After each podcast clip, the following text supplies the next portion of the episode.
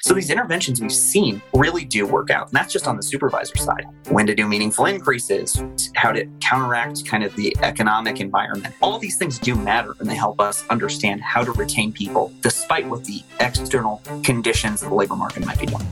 Saying that we live in a data driven world is a truism, but very often we have gathered so much data, so much inputs that we actually don't know what do with it. And this is true of any industry, any department, any area that we might be working in. Of course, this also applies to HR and people functions within organizations.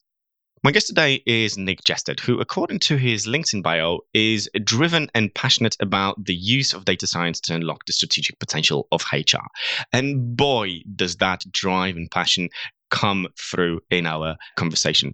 Nick has so much knowledge, so much experience, and shares some amazing, amazing examples of how to use data. How can we utilize it? What can we do with it to help with so many aspects of HR and people functions? But we focus a lot on the great resignation attrition, keeping people, predicting why and when people might leave the organization, and what can we do to prevent that, to be proactive. If you are overwhelmed with the data you've gathered and you don't know where to start and what to do with it, this conversation is a must listen. And I don't say that lightly.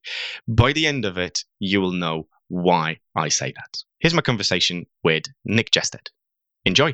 We Got This showcases individuals and organizations that create people focused workplace cultures to help you become the norm rather than the exception. It's something that will require a mindset shift and probably not something that any of us can do alone. But together, together, we got this the usual first question, the usual first question for every single guest, which I absolutely love asking, is when you were little, what or who did you want to be when you grew up? Wow. Uh, certainly didn't think I was going to be in human resources. When I was little, I probably didn't know what human resources meant. It probably sounded too technical. When I was very young, I think like many young boys in a, in the states, it was still the glory days of like, oh, let's go to space. Everyone wants to go to space. I wanted to be an astronaut. Well, how could you beat something like that? Leaving the planet, how ambitious. So I, that captured my imagination, right, and, and got me interested. And actually, to to some degree, it got me interested in science early and kind of math and technical space early. Certainly didn't manifest into space. Long ways away from there but it did pique an interest in just like technical work and kind of being curious.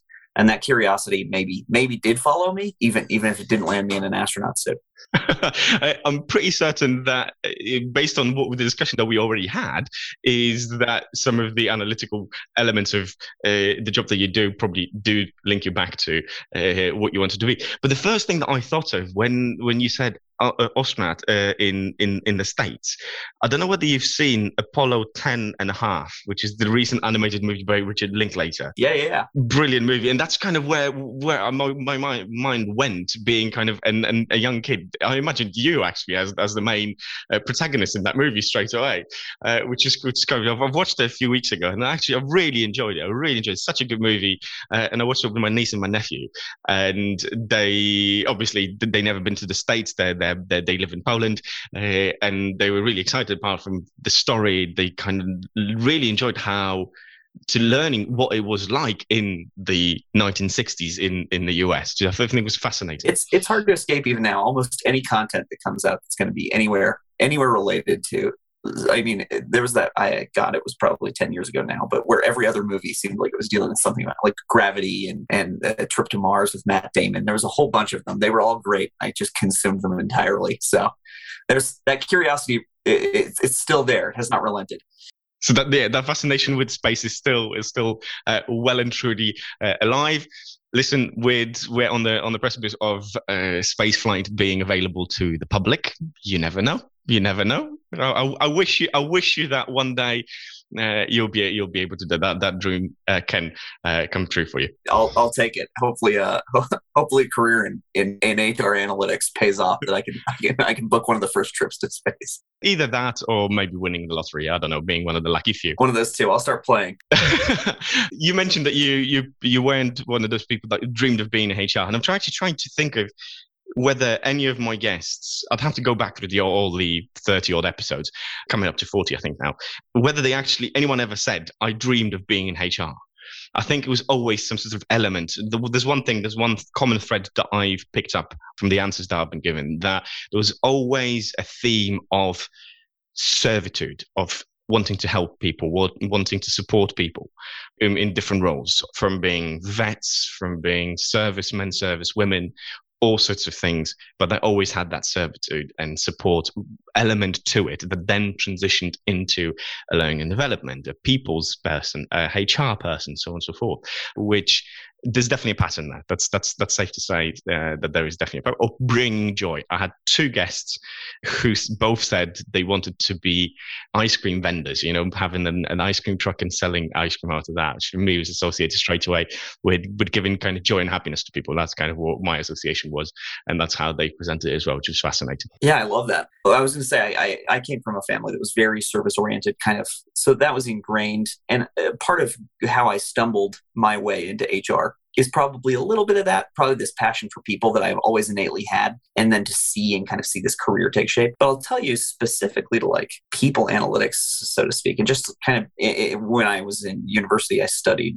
computer science and math, you know, and so you're meeting all my peers are by and large, this is a stereotype, but by and large, not people, people. That's not their passion was not about being an expert. Their their passion was for numbers, and I had that same passion and yet it was conjoined with a passion for people. And I was like, I don't know where I fit or where this job fits. And so I was kind of coming out of university in the start of people analytics, so to speak. I was like, oh, this is almost perfect, right? This is almost perfect. It is this co-joined passion area for people and numbers and to be data driven while also supporting kind of a group of people that you want to maintain their happiness you want to keep them around and you want to keep them kind of thriving so to speak so it was it's the career found me more than i found the career probably well, that's good. That's good that you've you've, you've had that opportunity to you know uh, something found you. Because there's there's an element and I I've recently been talking to a few of my friends who are actors in most mostly musicals and they absolutely love what they do. It's tiring. It requires a lot of energy time investment giving up a, a lot of social life to a certain extent because it's kind of fixed schedules and things like that. And, and, it, and, it's very very difficult to them. And they're debating what to do with them with themselves because there is an, a kind of an age part to it where despite being in their 30s or early 40s for some of them it, they're nearing the end of their career uh, in because it's musical theater. So they tend there tends to be a cast. If you're not kind of an a-lister in that world there's an element of pass your due date basically because there's younger talent coming through and younger roles that need kind of need to be filled right? And we were talking about this, and I'm going, you've you've got this thing that most people absolutely would kill to have, and that is satisfaction and fulfillment from what you do. People are chasing that in majority of the roles for organization, corporations and companies, startups, whatever industry, whatever, you know, size or, or, or scale. And they, they have this. And for them to go into a normal normal job in quotation marks would be very very difficult apart from reskilling is one thing that yes of course they would be able to do that finding that they would have to start at the bottom of the ladder in most cases but that f- lack of fulfillment and not being having that fulfillment and satisfaction from what they do i think would potentially give them a more massive whiplash of switching to that career and potentially being completely miserable as a result. Absolutely.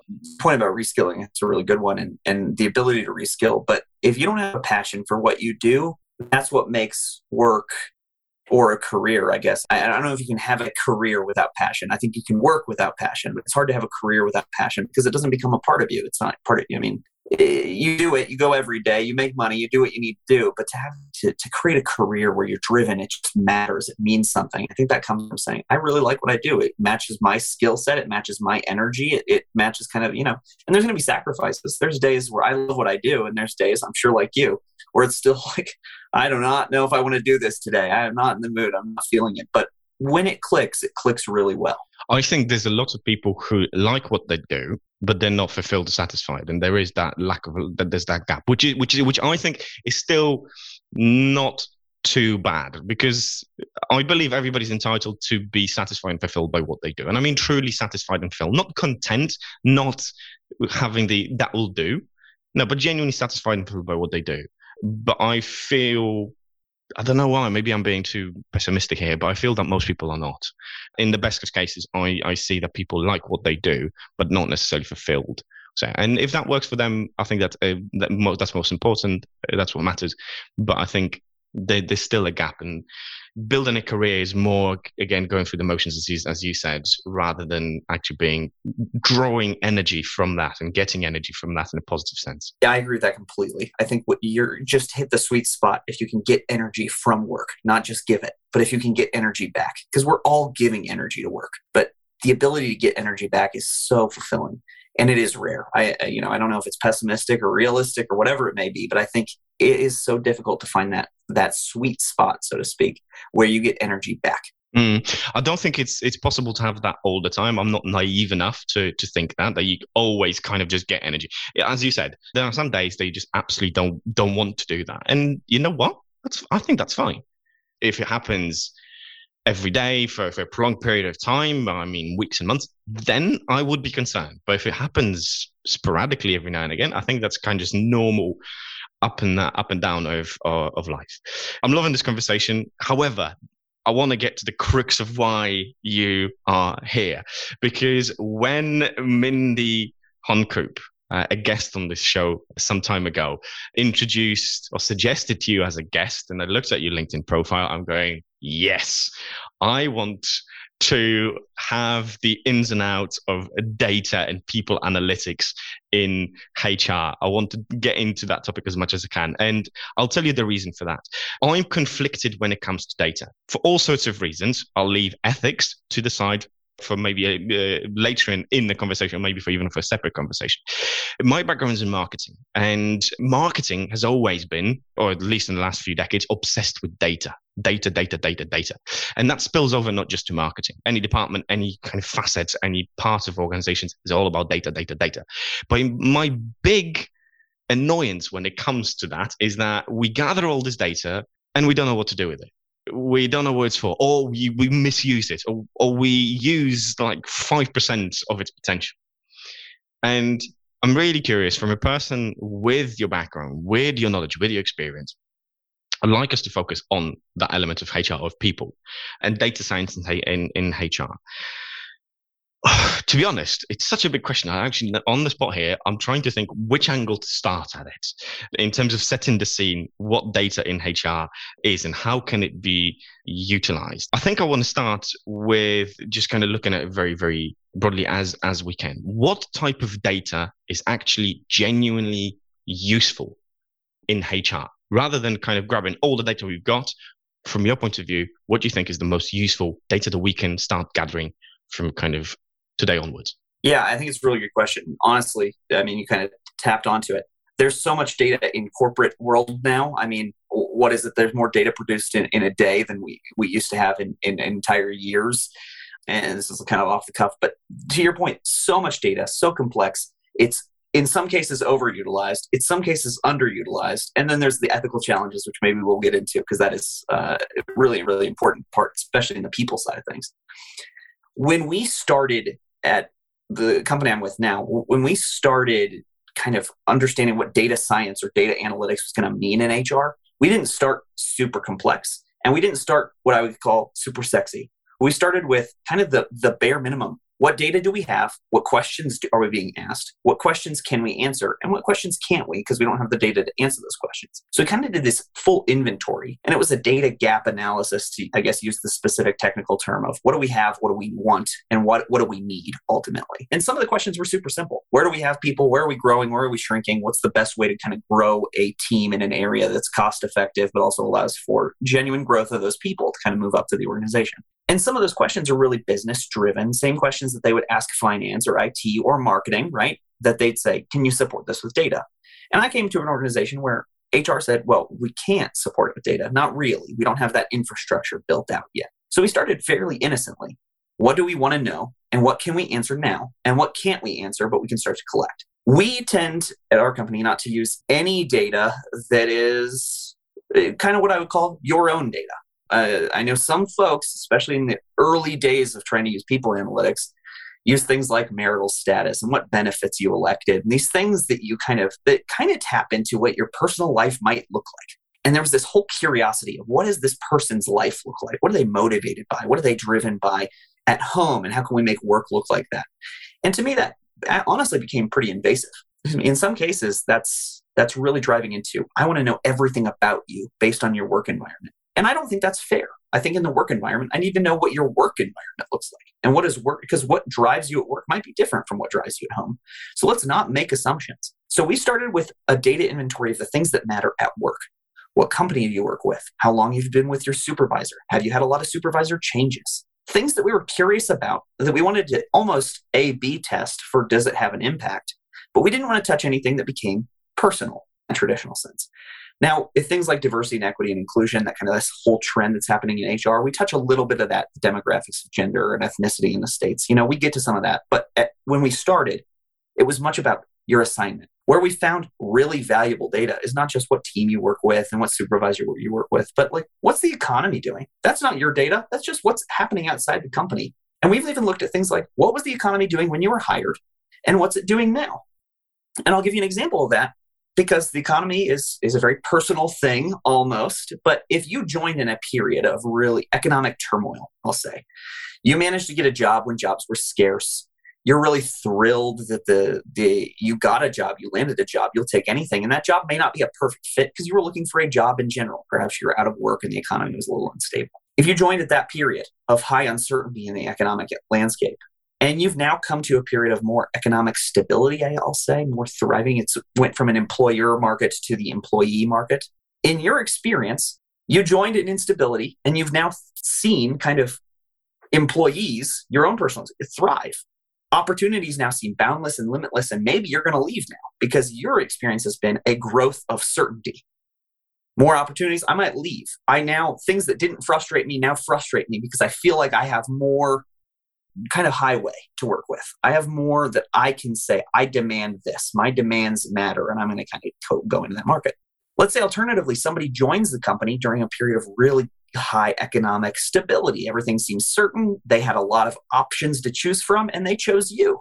And maybe they've since had some frustrations, but it's gotten more economically uncertain. They may be increasingly likely to stay with your organization and put up with a lot more because their experience has been in the reverse. So things like it's not about that person at all. It's just about when did they join the organization? What was the economic economy doing at that point versus where are they now? That's been a huge tell for us as far as like retention likelihood. And it has nothing to do with their personal lives. It doesn't become invasive in that sense. It's just looking at data that matters. And a big part of the data that matters is what's happening in the labor market. That tells us a lot. Especially tells you a lot when you start to combine it with things like who's my supervisor? How long have i had them? Like i mentioned you know what's my compensation versus market? Am i growing here and how long does it take me to grow here? What's kind of my experience? These things do matter because people shape their careers around that. And so those data points are just about their career experience with our organization.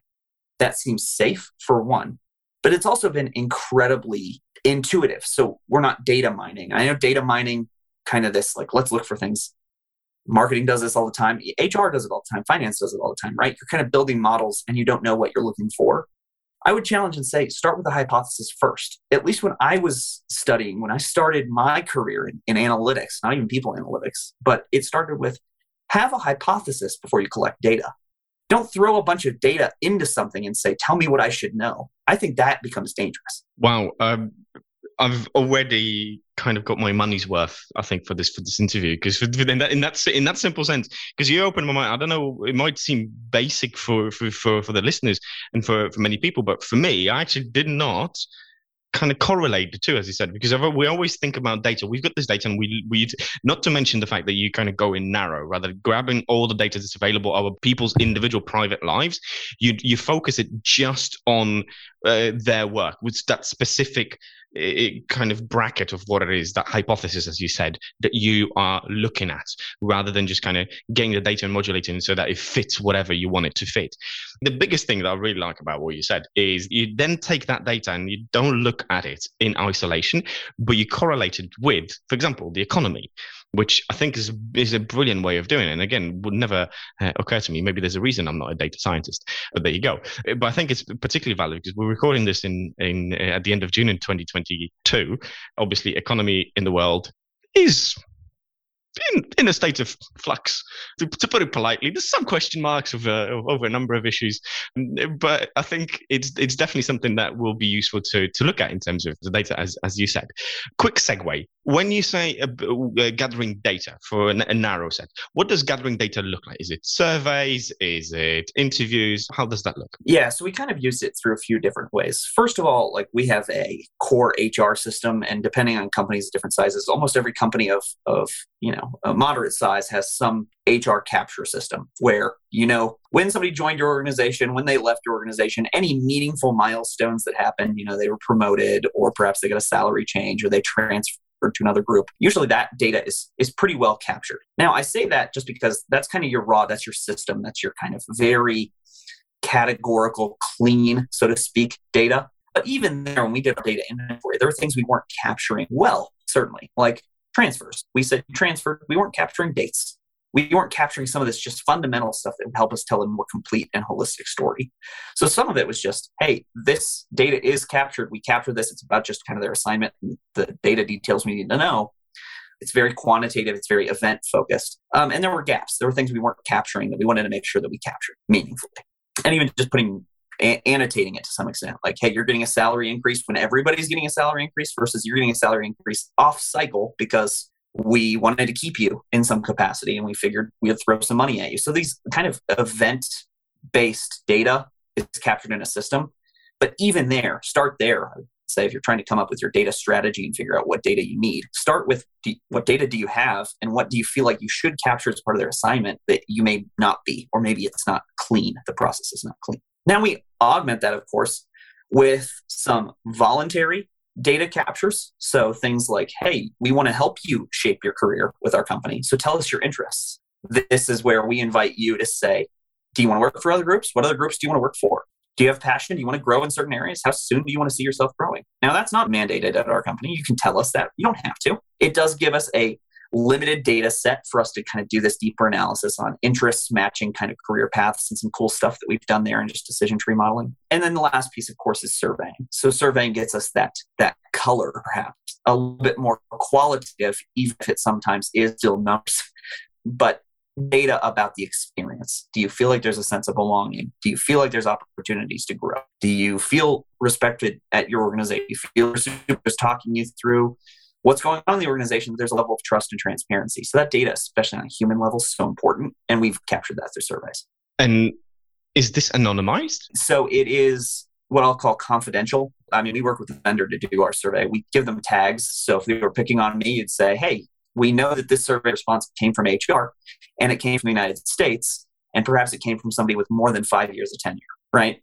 Those things are captured, but my specific name and kind of my identity to it is not and then just to predict or to uh, protect from like that narrowing in where you say well yeah i know that's the only hr person in the states with five years of tenure. We we limit the ability to see any specific group if it's less than 10 and i think a lot of vendors and groups do that less than 10 less than 5 they sort of have like confidentiality thresholds so you can't pick on a specific person and see if they are happy or not. So we we do limit that. Uh, so anonymous in a true sense but anonymous behind a layer of confidentiality Okay. The reason I ask for that is because a lot of people do feel concerned about answering these subjects. I like the fact that you said that you know anything that you do, any surveys and kind of engagement is voluntary, so people are kind of doing it out of their own volition, which is great. But a lot of these things tend to be mandated, and one of the biggest objections that people have is, but they'll know who said this that you know that i'm thinking of moving on and that i'm unhappy and therefore people are either not answering or answering not truthfully uh, based on the representative of what's important to them uh, which is for me is always a bit, a bit of a, a dilemma it's a concern for me. It's a dilemma. I'm on one hand, I'm a big, big believer that all surveys should be everything should be open not anonymized, open, because I believe that we should be able to say everything that we want to say uh, about what's important to us, uh, what matters to us, what our needs are, without having the fear of repercussions as a result of that. But for example, saying, "I'm not going, I don't like it here, I don't get along with my boss, I want to leave, I'm just, I'm just kind of skiving, I'm just, um, you know, floating through this." I think we should be able to have these conversations. On the other side, I know that not many people share such a belief, and I know even though that it's more diff- it's very difficult to achieve that level of psychological safety and openness and trust and vulnerability. Many many things go into that. But I'd like us to to, to continue with uh, with that thread because in our pre-recording uh, conversations, we we talked about how we can utilize data not only for, for driving happiness, satisfaction, and engagement, which is obviously linked to the second part of, of uh, where I'm going with this, but that is preventing people from leaving organizations mm, because this is a big topic for uh, probably every single time but 2022 has been uh, seen particular interest post pandemic great resignation and all that shebang to for lack of a better word in terms of what's going on i think there's a coin the phrase that's been coined for this uh, whether it's true what industries and so on and so forth that's that's a separate point. But nonetheless, attrition and uh, staff retention are, are very very important. How can we utilize, or how do you utilize the data that you've mentioned to help you understand when people might leave, for what reasons, and potentially how to retain them? Very very broad question, open question, purposefully, because I'd like you to kind of take it from from your point of view where you think is most important. Yeah, it's a great question, and hopefully I can do it in two pieces because a lot of folks in, in analytics and people analytics especially are like well what let's get predictive. We want to get predictive. By all means we do some predictive stuff. I'm excited to talk about kind of all our alternative to turnover. But i'll start with turnover and the metric of turnover because it's accessible and a lot of folks use it or have it or or at least know how to capture it or know what it's about turnover number of people that have left divided by the average headcount in that time period pretty standard base level metric uh, it's not my favorite metric in the world, and I'll talk to you uh, a little bit about why. But I also don't want to disparage it because I know a lot of people need it and use it. It's a good way to start. And I'll give you an example. Starting first with just turnover. Who left your organization and when? If you can start to isolate that by groups, and I don't just mean you know what countries you might be. We're a global company. What countries might be losing people, or uh, what functional areas might be losing people. But when when you're using people by tenure groups, when you're losing people by level, and so starting to do the intersectionality of that. So, hey, we're losing people in Australia. Great. In Australia, what group is it? And what year, you know, what year of tenure are they leaving? What are these hotbeds? And in a traditional HR model, if you have the support, using turnover as a metric to kind of kind of be this heat map shows you where there's turnover, where there's issues. Then you can activate your HR business partners and say, can you go and do some focus groups and some interviews and figure out the why? And can we get some, can we color that group? Can we bring in that survey data from that particular same subset and start to understand what the issues might be? Turnover works there. It becomes a little bit of a, what I'll call a scavenger hunt, perhaps, you get the clues, you start following threads, you pull on those threads, you ask the right questions. In some cases, you do groups of people and you kind of just bring them into an intimate setting and ask them these questions uh, through HR. And they'll tell you the truth in some cases, but also, you know, it might be veiled, thinly veiled. Turnover does matter in that, in that sense. And if you have the ability to do turnover, and this is where you're starting, I encourage any organization to look at turnover in that sense where any cut can happen within the, the data that they capture. So they understand the hotbeds, and not just the red flags, you're losing a lot of people here, but the green flags. You're doing incredibly well with retention, especially year over year. Can we go figure out why and how can that kind of expertise be shared? On the predictive side, why we've kind of we still do turnover i'm not going to say we don't but why i don't love it that much is because turnover is very point in time how what percent of headcount did you lose over the last year great that's interesting but I, and I'll do a quick example. Let's say that three years ago, your company went through a major acquisition or a major hiring spree, and you had a bunch of people hired because you were growing. Let's say that on average, folks stay for about three years. Let's just say that they stay with the organization at your organization in particular for three years. That's their kind of time time before they start to, to consider new opportunities. Three years ago, you had a huge hiring spree. This year, you're seeing enormous turnover, and you're starting to say, What's wrong? Why are we losing all these people? You're not. Nothing's wrong. Nothing's changed. But you hired people three years ago, and now they're hitting that inflection point where they say, I've made my choice, I'm leaving. And your executives start to panic what's going on? What's happened? What do we do? Nothing's happened in this particular year that couldn't have evolved in the previous year. You're not doing anything new that's causing this. You just didn't respond to the fact that you needed to elongate that three year likelihood of staying. So we've started to use something called survival analytics came out of epidemiology. It's much the same way you kind of look at things like, you know, and this gets a bit morbid, so I apologize, but when they look at cancer patients, for example, or patients for any terminal illness, and they say, well, your likelihood of uh, surviving the next six months, your likelihood of making it to a year, 18 months, whatever, is based on everyone else that's been through that and the survival likelihoods. They've kind of built this threshold to say, how long will you make it? So I wish I could claim credit for it. We just implemented it. We didn't do it first. Um, but some organizations, cutting edge organizations, that can we do that? Can we look at tenure or the time in a role with organization and start to see how likely you to stay? How likely are you to make it to a year of tenure, two years of tenure, three years of tenure? If you wanted to use it in retail, how likely are you to make it to six months, eight months, 12 months? You know, these can be a really helpful way to look at when people are at risk of leaving your organization. What this has done is given us a probabilistic, and this is so cool. I love our, our application here, and I, uh, not just ours. I think many folks are starting to tap into this. But when do people leave? Who is leaving? Not why necessarily, although we can we can tease that out, but when. And what we found is that between two and three years, that's when they're at their steepest risk level if we're looking at time in role. At two years, between two and three years, no matter the role level for us, and that may be different, that's when people say something has to happen now. I need a promotion. I need a new stretch assignment. I need a job rotation. I need a new supervisor and there's new growth opportunities. Something has to change because at two years, I'm expecting something to be different or I'm going to leave. So between two and three years is when we've seen our biggest risk window. Now we can see that risk window shift a bit for sales versus services. We can see that risk window shift for folks in engineering or our software engineers versus the folks in, in HR or finance. And we can start to play with those same kind of um, switches you might use for turnover to see who's high and low to shift when are people at risk of leaving and not. And this has made us a lot more accurate with like budgeting when people will leave because it, it talks more about their uh, shelf life, so to speak, how long people will stay with your organization. But also lets you to do, be much more meaningful and deliberate with when you intervene so that you're saying, hey, you know, I can be really deliberate about getting involved in their career in their first six months.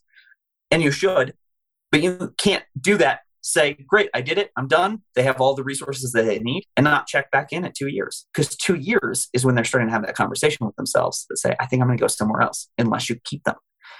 And so the ability to tap into that has been so helpful. And you can bring in so much other data, some of the economic stuff we talked about, but I can I can go to a number of different factors, but some ways to just further hone that the predictability of when people might leave your team there are so many avenues I want to go here now, and I'm trying to discern and kind of group which bits I'm curious and I've got an opinion on with what would actually be useful to find out from you. And I'm I'm gonna go with what would be useful to find out from you as a data expert? Because I think just to very briefly mention what you said about the, the predictability and the risk of people at two or three years uh, into their career and they want something new. I am curious how much of that is dependent with our lack of patience when it comes to development, and we want things quick and here and now, which is more of a cultural, societal part of our lives these days compared to 20 years ago or the previous generations, where they tended to go into industries or jobs for life. I'll leave that to decide because there's another thing that I'm curious. Okay, so you, you've got this data, you, you're getting really good at predicting when people will start getting itchy how have you been using can you use any data that you've gathered you've been gathering to help that person be happier? So basically prevent them from leaving. Yeah. Uh, it's really good. So the, speaking on the intervention track i'll give a few examples that we've used. So one of our big ones is we're a global company which means we have some folks that are managers that sit in Europe that have a team in India. We have some managers that sit in India that have a team in the United States. We've sort of sussed that, seen this kind of play out. And uh, I wanted to test, this again came from a hypothesis that, hey, and this came from a personal experience, right? I worked with a team and my interactions with them, I got about two hours a day because of time zones. It was very difficult for us to connect. And yet that was my team. I was supposed to connect with that team. I said, does that inhibit the retention likelihood. Even if the supervisor is stable, but if I only get two hours a day to even ask them questions, and if I have a question otherwise, I'm going to post it, I'm going to send it, I'm going to email it, whatever, whatever. But I won't hear back for a day because they need to get back on that cadence. So what we looked for is supervisor time zone versus employee time zone. And is it within a three hour band on either side so that they have the majority of their day together? So that you can be in the States and your teams can be in the States. And this came from a few reasons. It didn't just come from, hey, we shouldn't have teams in the United States managing teams in India. It came from, well, that could make some difficulty in just coordination and collaboration, which I know people like in a lot in our culture at least. But it also said, should we facilitate more leaders in India that can manage their teams in India so that there's growth and mentorship and accessibility right in that time zone, in that region, that kind of understands the nuance of that particular culture and what have you? And what we found is that if your supervisor is within a three hour time window of you in time zones, your retention likelihood in the first two years for us is over 85% that you're going to stay. You're going to make it to two years. 85% of those folks are going to make it to two years of tenure reliably. If that supervisor is outside of that window, that drops down to 72% in the first two years. That's a big delta. And that was one insight that just to say, okay, I, I, I, have many theories as to why specifically, and we need more leadership, or they need this connection time, or what have you. I can argue in the other way about autonomy and being able to exist uh, without your supervisor. There's lots of ways to talk about that, but the data was pretty clear for us that said if that supervisor is accessible in that window, you're going to stick with us longer, or there's a better chance that you will.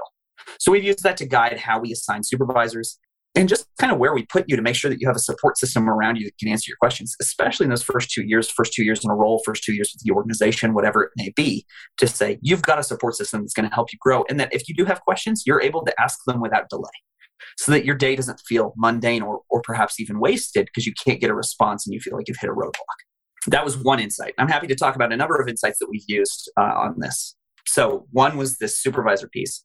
But we even looked at like training convention, right? A lot of people go into L and D, a lot of people go into learning development. They say, I want to do these trainings, and I want to do them for supervisors or unconscious bias or what have you. Lots of different ways to do to do trainings at our company we have a phenomenal l&d team but they introduced something called lead it's a first time manager program that focuses on kind of their understanding of not just our culture but our processes and our tools as well as just some fundamental manager training on how to like conduct effective one-on-ones and how to be available for your teams. Great stuff. When managers don't take that in their first uh, 18 months as a new supervisor their teams are twice as likely to attrit in their two years in the role. As when managers do take those trainings so it's been the evidence, the data to say this is working. And sometimes, you know, sometimes philosophically, you're going to say, well, I'm going to run these trainings for my managers regardless of what the data says. And all power to you. If you have an organization that says, we believe in the philosophy, we're going to do this regardless, we trust that it'll work out. But actually see the definitive ROI on programs working out.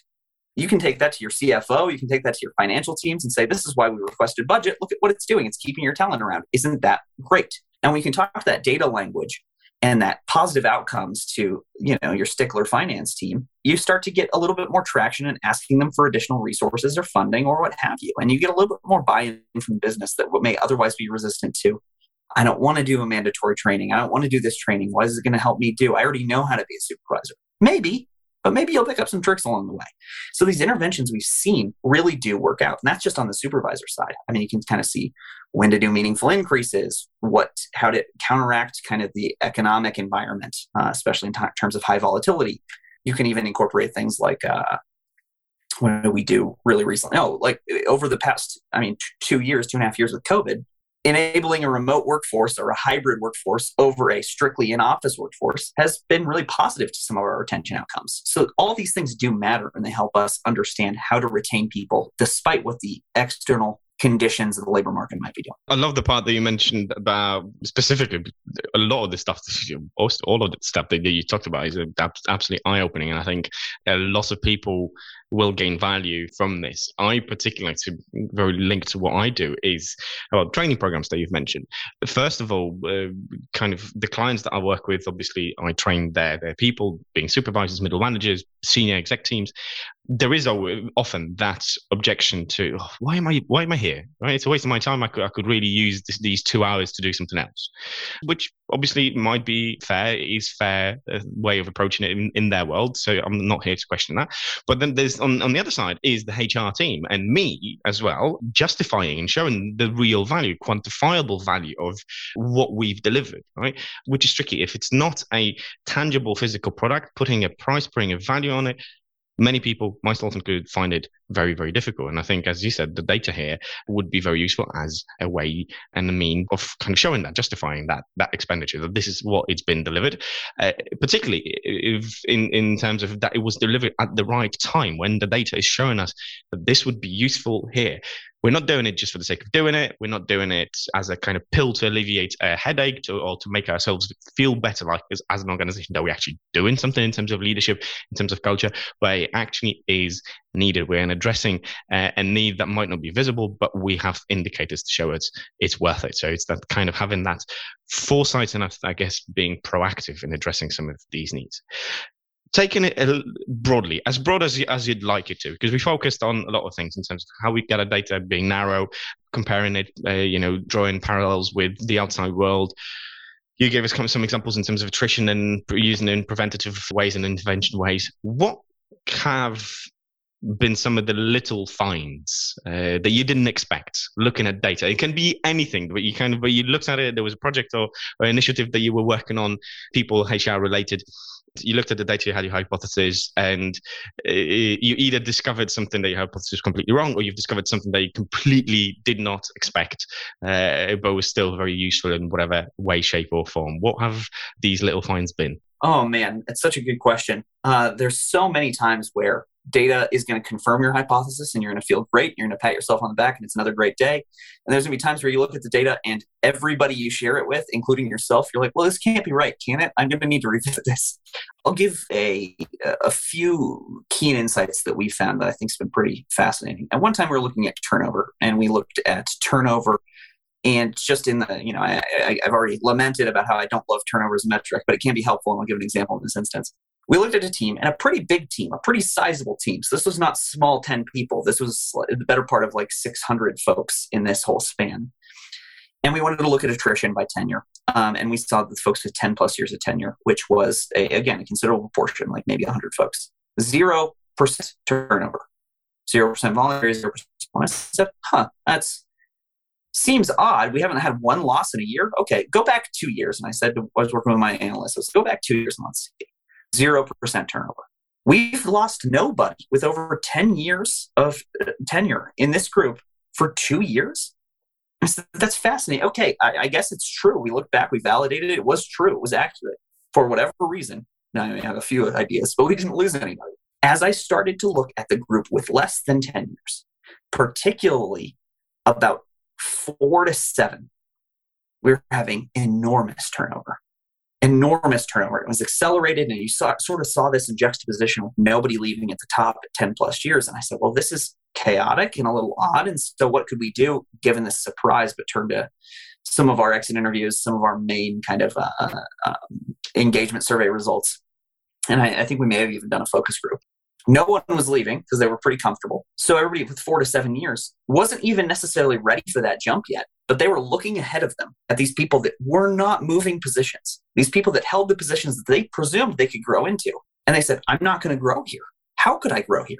These folks that have been here for 10 years have not left. Why would I get the opportunity? What's going to open up? There's gonna, not going to be vacancies. And they left us in droves. They left us and said, I have to go elsewhere. I'm not even ready for it. And I don't want to keep investing my time building relationships for something that won't open up. Wow.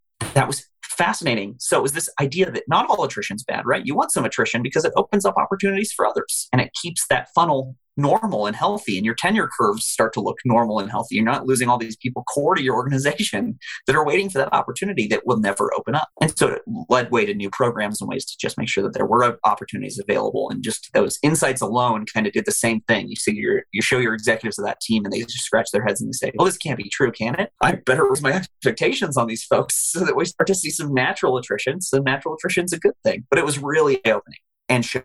And that's just one. Wow. So it, it's basically they saw a, a, ceiling, a glass ceiling that they will not be able to go through. Wow. Again, a, a great example of, of, looking at data in, in, in different ways. And uh, the last thing that you said, particularly could have caught my ear, is about uh, not all attrition is bad because we often tend to look at the data that, that we're going in front of us. Attrition is high. Oof, bad thing. Okay. Is it? Let's look at it a little bit deeper. This image comes into my mind completely not HR related, but it's been making rounds uh, the internet in the last few months. Is basically, I think this comes from a story from the First World, Second World War, sorry, Second World War, where there were uh, planes that were coming back from flying over enemy territory, and uh, data scientists of the time looked at where the bullet holes were, and they started patching up and reinforcing these parts of the planes as they were building new planes to make sure that the bullets don't penetrate these areas. And then somebody said, well, have you? And obviously, these concentrated in several areas, and there were several areas where there were no bullets at all. And then somebody had the bright idea to say, well, have you thought that some of the plane or the planes that did get shot in these areas did not make it back? And that's the actual areas you should be reinforcing in that particular plane. And you think about it, it's it, when when I looked at it, I just wanted to say, "Duh!"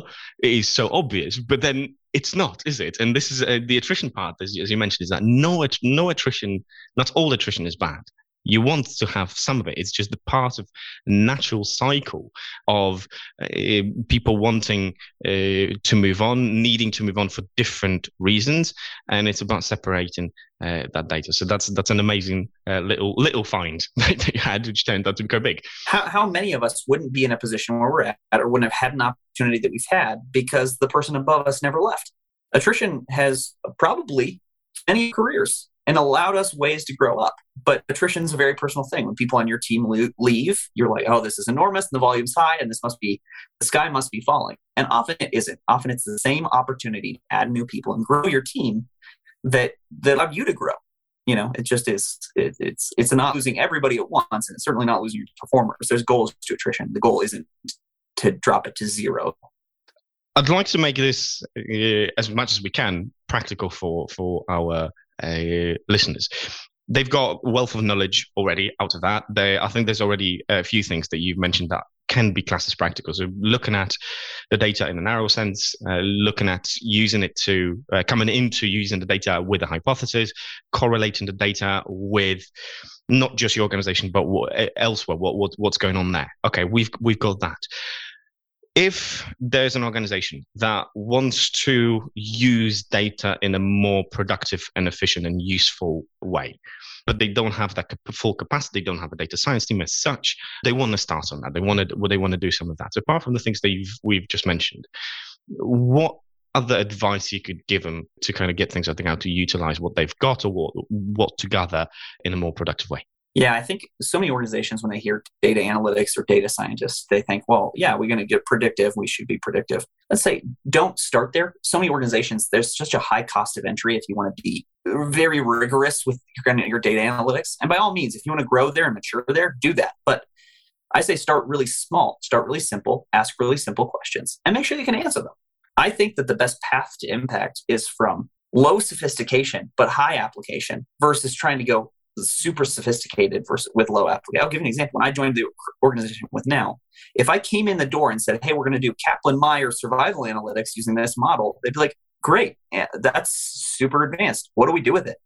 We wouldn't have had the capacity or the education or kind of just the appetite to have any impact at that time. We had to grow there. So for organizations, figure out what questions are being asked of your HR team and can you answer that with your existing data set? Start small, start applicable don't go mature too quickly because otherwise you're going to be doing stuff that they're going to say, well, this is a huge investment in HR that doesn't seem worth it. We're not getting impact out of it. We're not getting results out of it. Of course you're not. You know, haven't built the acumen to get there yet. So start small. Things like turnover, it's a pretty accessible metric. That's why I won't disparage it too much. That's a great start point. It does a lot but start small and figure out your business questions. Uh, the business questions that would be better served if HR was involved in the conversation. Because too often things like headcount planning and workforce planning, they go directly to finance. And finance has some great insights there, right? They're doing the budgeting, and that's by all means, they're going to help you tell that story. HR should be in that conversation. They should be in the room. They should be at the table, use the cliche, I suppose. But you can only do that if you are starting that conversation. You don't need a data scientist even to start with something as small as turnover. And there's a whole handful of resources if you want to get some like tools and technologies to help you with this. Or if you have a you know core data system like a Workday or SuccessFactors, some of these things that capture your data, they usually will have something at a base level to get you started. And as that appetite grows, you might be able to grow that team or grow that sophistication acumen out. If not, there's people that can come help you. There's consultants have you, but that's if you want to get super advanced super quickly. Don't mature too quickly. Start with the application. And that's kind of what we had our path to impact. That's what I would recommend to any organization. Don't don't overdo it with data scientists too quickly. And that's coming from a data scientist. Um, we can be really annoying if you let us go uh, if you let us go crazy too early. Um, but if if you kind of put some guardrails up as what needs to be accomplished, uh, I think you'll you'll be better for it. Your organization will be better for it. Uh, I love that advice. I think that's it's brilliant. Start starting small, um, rather than uh, go, going big and actually not knowing what what to do the results and uh, eating up a lot of the resources that you've got available. So I think uh, that's that's fantastic advice. Thank you very much for that, Nick. Um, in the next few months, any initiatives, any projects, anything that you are working on that you can't wait to get your teeth into, or you can't wait to see results, or some of these little finds that might show up that you didn't expect? What's happening for you uh, in the months in the next few months to come? Yeah so a lot of this is within our my current organization kind of what we're doing um, on the, the people analytics team that i'm really excited about and i'll give two quick examples. One is data analytics is only as powerful as your support team hr and a lot of your hr business partners and your hr team needs to understand data because if you go over their heads and you don't involve them then you're not going to have much traction. We've spent a lot of time in the last few months and we're going to continue in the next few months on what we call people analytics education and enablement. It makes it so that we're not the ones going and doing all the work and making all the impact with our insights because we're too small to do that. Uh, we need our business partners to help be data driven as well. So we're getting them comfortable with data and meeting them where they are. We do quarterly what we call people analytics touch points.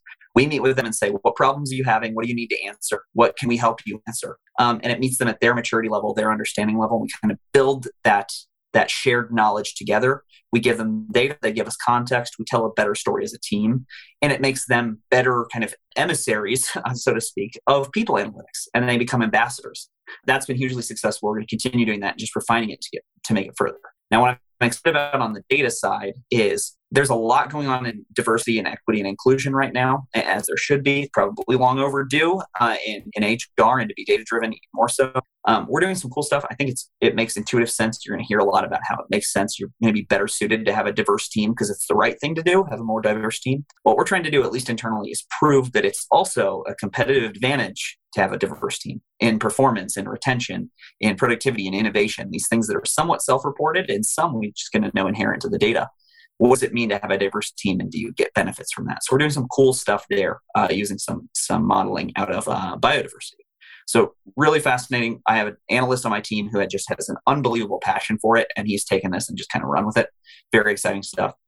And i think the last piece is i'm going to continue to try and just build this out on linkedin for myself because people analytics can be dull analytics in general math can be dull I want to make it exciting. It can be exciting. It should be exciting ways your company thrive and your people at your company thrive through using data driven insights. So trying to just get that out beyond our shared insights that we do internally, trying to get that out to other people and, and hope that I can learn from them and they might be able to learn from some of the things we've done so to make people happier and, and keep them sticking around. Definitely, because so many people are overwhelmed with data they don't know what to do. That's part of the problem. What, what, we started off with, we we've got so much data, we don't know what to do with it, and and I think it's getting to that point. Of, bloody hell, I've got so much of it, I don't know what to do, and we let it stagnate, or and we don't utilize, and you know it goes out to date, and and, and then we've got the ethical things that we didn't get into, uh, which as as I said earlier, it would be easy to have a separate episode on on all of that, and I think there was a lot more valuable insight that you share with us, and the hope that I started this episode with to learn a lot more about data and kind of start making more sense and connect some of the dots and use it in ways that I would never thought. I got. So thank you for being here. Thank you for sharing your knowledge. Thank you for sharing your uh, experiences and everything that you you did. And also thank you for not charging for this because it's and it was an absolute gold mine of information. So genuinely, genuinely uh, a pleasure having you on the show. Thank you very much, Nick. Thank you so much. This is great.